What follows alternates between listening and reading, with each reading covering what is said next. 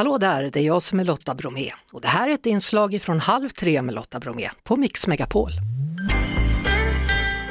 Nu ska jag tala med Jeanette Höglund, också känd från tv då som Tunnelbanenettan. Välkommen tillbaka till Halv tre.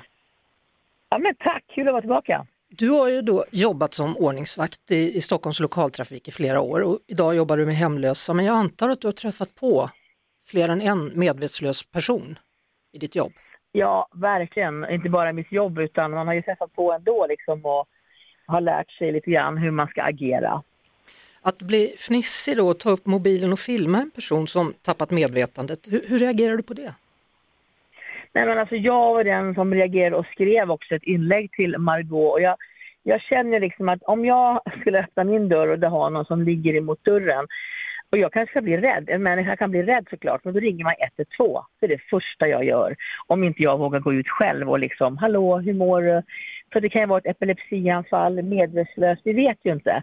Men är man osäker, så ringer man 112 och har operatören i örat.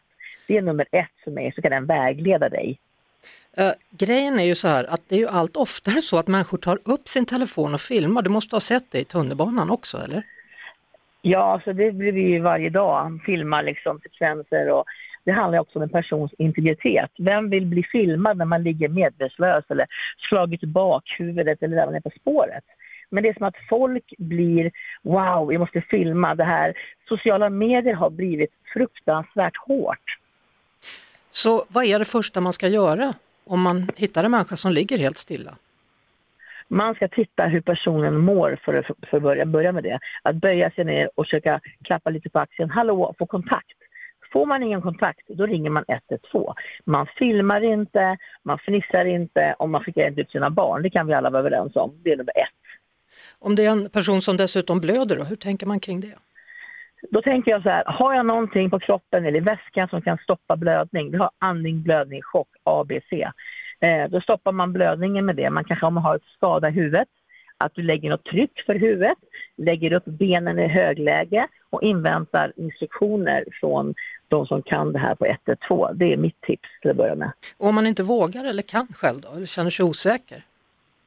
Ja, man ringer på hjälp direkt och talar om det. Jag vågar inte gå ut, jag vet inte om personen är farlig eller om den vaknar upp, kanske missbrukare och får en sned... Man vet ju inte. Mm. Ring då 112 så kommer de tala om för dig vad du gör. Man gör inte som Margot gör, hon har bett om ursäkt, men det här det blir inget bra, speciellt när man har suttit i en jury på Svenska hjältar och var en, man ska vara en empati och medmänsklighet. Det, det blir tvärt emot. Jag är chockad faktiskt. Mm. Du, i det stora hela alltså, har det blivit ett hårdare klimat i samhället? Ja, sociala medier tar ju över mer och mer. Jag menar, jag får också, vi som har mycket följare framför allt, vi är förebilder. Vi måste föregå med gott exempel. Man kan inte lägga upp allt, man kan inte säga vad man tycker om allt. Man måste tänka på att unga människor ser upp till dig och kanske vill ta efter dig. Vad ger det för budskap? Kan jag stå för det här? Nej eller ja. Det är upp till var och en, men tänk dig för. Tack så mycket Jeanette Höglund. Vi hörs och ses så småningom hoppas jag. Ja, det hoppas jag med. Ha det bra. Vi hörs såklart på Mix Megapol varje eftermiddag vid halv tre. Ett poddtips från Podplay.